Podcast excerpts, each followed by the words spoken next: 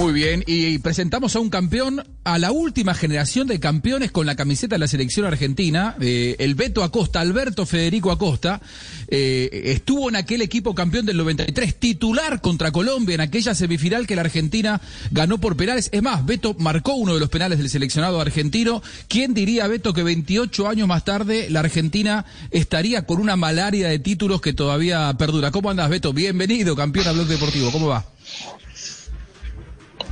Hola Juanjo, ¿cómo estás? Buenas tardes para todos. La verdad un placer poder charlar con ustedes. Sí, sin duda pasa, pasa el tiempo y pasa en la Copa América, ¿no? Y todo el tiempo, bueno, el otro día le escuchaba a Goico que decía, ya estoy cansado que me estén llamando todo el tiempo, pero no por malo, sino porque queremos que, que cambie eso de que el último título fue del 93, ¿no? Y, y bueno, la verdad que cuesta creer, cuesta creer que, que hayan pasado tantos años y Argentina no, no haya podido levantar un título internacional con la selección mayor, pero, pero bueno, eh, es así el fútbol, nos ha dado esto y, bueno, pasan los años, pasan jugadores, pasan generaciones también de jugadores extraordinarios, pero, pero bueno, ahora se viene una linda chance también, otra más, después de, haber pasado varias Copa América y, y bueno, va a ser partidos complicados ahora. ¿Cómo la ves para hoy, Beto? ¿Quién crees que hay un favorito? Difícil, yo creo que ahora ya estando ya estando los, bueno, Brasil que pasó a la, a la final y en, estas semifinales es complicado. A Brasil le costó muchísimo ganar ganarle a Perú y, yo creo que Argentina, más allá de que pueda pueda tener, eh, por lógica, por tener a Messi, por, por ser un jugador extraordinario, bueno, uno lo, dice así por ser argentino también, yo creo de que, que puede ser eh, en los papeles que esté un pasito arriba de Colombia, pero Colombia tiene grandes jugadores y no hay duda de que, que va a ser un partido difícil, difícil, yo creo que se va se va a definir por, por errores, estos partidos se definen así por errores, lo único que pueda pasar es que cualquier equipo puede hacerte un gol a los 5 o 10 minutos y ahí se abre todo, pero creo de que va a ser va a ser un partido muy muy parejo en donde Colombia tiene tiene jugadores bueno ha recuperado a, Cuadrado que eso sin duda es uno de los jugadores más importantes que tiene y Argentina tiene tiene los suyos. En un Messi que, que está está siendo un jugador superlativo más allá de todo lo que lo conocemos pero sin duda eh, ahora es un jugador más de equipo y eso yo creo que ya no es que Argentina necesita de Messi, sino que Messi se acopló un poco más al equipo, ¿no? Eh, yo no, no voy a desperdiciar, la verdad se los confieso, la oportunidad de hablar con un goleador como eh, el Beto Acosta para eh, tratar de entender qué pasa con los goleadores colombianos. Eh, y, y, dos es eh, eh, justamente el hablar de un solo nombre, de, de, Zapata, que las mete todas en el Atalanta, y de Muriel, que las mete todas también en el Atalanta, sino el resto de goleadores colombianos. Después de Falcao García no hay uno que diga, aquí pongo la bandera y yo soy el goleador. ¿Hay alguna explicación a eso, Beto, que se haga tanto gol afuera y con la camiseta de una selección no se tenga esa misma fortuna?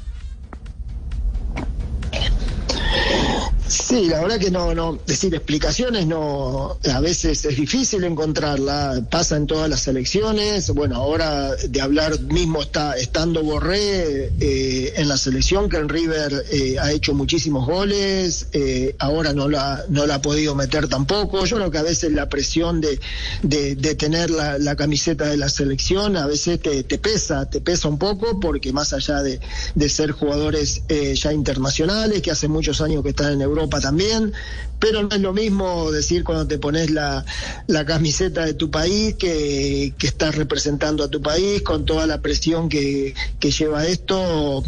Puede pasar por ese por esa situación también. Me parece que, que son son jugadores que, que en sus clubes como decís vos la meten todo el tiempo pero bueno, acá cuando, cuando estos partidos que ya son límites se hace más. Es una presión que, que, la tienen todos, le hemos tenido todos, yo creo que le hemos tenido todo. Argentina también, hasta hace un par de partidos se hablaba aquí de, de Martínez que no, que no la podía meter, que, que, el, que el 9 tiene que estar todo el tiempo ahí, metido, haciendo goles, y bueno, ahora ha hecho un par de goles y es como que ya se dio vuelta todo. Es difícil a veces entenderlo a eso a los goleadores, ¿no? Cuando se le abre el arco ya no se habla más, ¿no? Aquí le están recordando que Brasil tiene 12, es el máximo goleador de la Copa América y son poquitos los delanteros que han marcado. Me están recordando acá. Sí, me Neymar tiene dos. Sí. Eh, también, también eso. Sí. Ese, ese son jugadores también que, que eh, Gabriel Jesús, eh, es decir, son jugadores también que sus clubes todo el tiempo están, están haciendo goles y bueno, Neymar también y bueno, Neymar ha hecho dos goles, eh, Gabriel Jesús no lo ha podido meter, me parece que, eh, que el, Gaby Gol hizo un gol solamente en la Copa América, son, a veces la presión de, de, una Copa América o la presión de, de, jugar en su selección, decir, lo lleva un poquito más allá, ¿no? Sí, sin duda. Eh, Juanjo. Sí, señor. Eh, Beto, de aquel equipo del 93, decíamos, eh, aparecen varios nombres, ya que estamos para Colombia, que después no estuvieron más en la selección argentina, porque ¿qué pasó después? Se vino el famoso 0-5 del Monumental eh, contra, contra Colombia, lamentablemente, y, el Coco Basile cambió, cambió muchos nombres. Recién hablábamos, arrancando el programa, que a partir de allí Argentina no volvió a ganar un título. Yo no digo que las generaciones de ahora, porque muchos de estos chicos que hoy juegan en la selección no habían nacido en ese momento, pero sí que a ustedes les marcó eh, lo que pasó en el Monumental, o sea, eh, hubo una generación de jugadores con la selección que a partir de aquel 0-5 quedó marcada en algún punto, eh, Beto. sí, puede ser, puede ser. Es decir, en ese en ese sentido hubo varios, como decimos, varios jugadores que, que quedamos afuera, fueron cinco o seis jugadores, el caso, bueno, fue el mío, Pipo Borcito, Altamirano, eh, Zapata, pero yo creo que no hubo un cambio normal después de, una goleada que nadie lo esperaba, más jugando de local.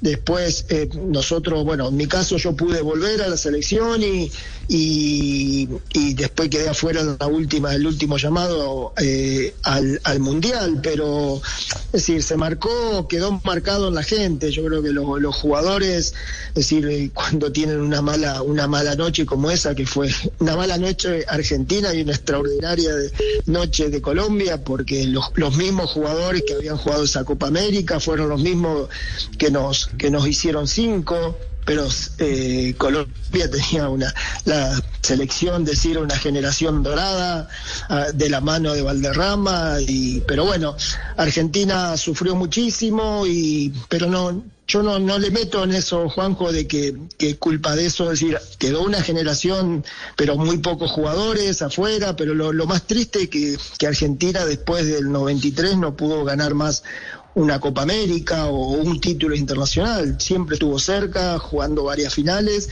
y pasaron excelentes jugadores que, que, no pudieron levantar una copa, que eso es lo, lo raro en la selección argentina, ¿no? Buenas tardes, te hablo desde el Vaticano el Papa Bergoglio. Quiero mandar una bendición especial para el Beto Acosta. Ah, ¿verdad, Papa, que usted es cuerno también? Sí, claro. Yo, lo vi jugar, lo vi jugar y muchas bendiciones para él. ¿eh? eh el Beto estaba en el camerino cuando eh, eh, lo sacaron del vestuario. A mí me sacaron porque no tenía en ese tiempo. Yo tenía, yo tenía el mal hábito de meterme a los camerinos.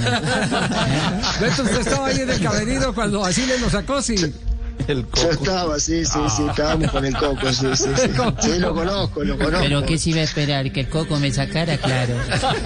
Ya se veía que yo iba a ser un gato. ¿eh? Oiga, ¿cómo, ¿cómo, fue, ¿cómo fue esa historia, Beto, para cerrar? Eh, eh disculpe que le, que le devolvamos la película tanto tiempo. No, no, pero nosotros lo veíamos siempre que, que, que iba, bueno, en ese caso era Bergoglio, eh, que por ser tan fanático fue un par de veces a, al, eh, al vestuario o a la cancha, porque lo llevaba el presidente Miele. Y bueno, lo que pasa es que el Coco Basile también, eh, el tema de las cábalas siempre ha sido muy fuerte. Y bueno, veníamos en una, en una racha, racha complicada, mala, y justo entra un trancura y no lo, no, no, lo sacó, lo sacó, que no tiene nada que hacer ahí. Pero bueno, quedó, quedó en la historia eso, nada más. ¿No ya ganaron o perdieron? la verdad que no lo recuerdo si ganamos o perdimos, pero, con eso del Coco que, era muy cabulero, decir todo el tiempo en esa, en esa época, tenía el Coco Basile, el panadero Díaz, el profe Echeverría, que eran, o Galinde, que andaban con, con el tema del talco, con todas esas cosas que sin duda la cábala, preferían la cábala antes que, ganar un partido, la verdad que increíble. Beto, Beto, y cuando, y cuando sale el humo blanco que eh, designa al Papa y es Bergoglio, ¿usted qué hizo? ¿Qué hizo?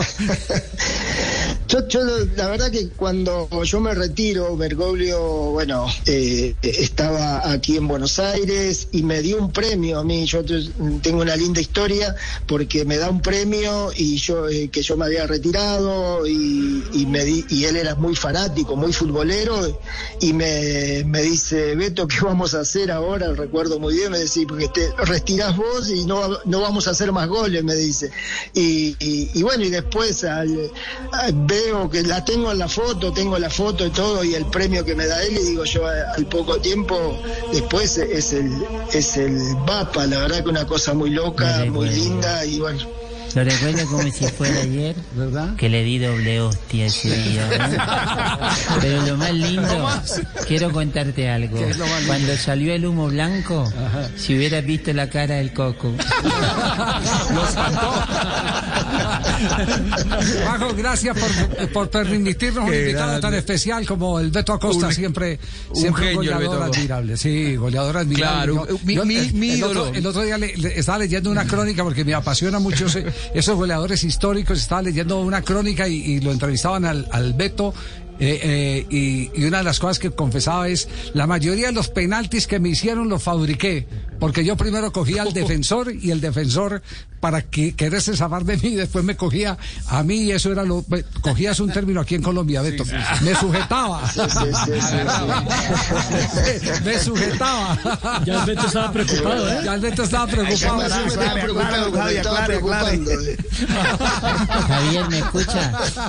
Sí, entonces... Sí, Francisco.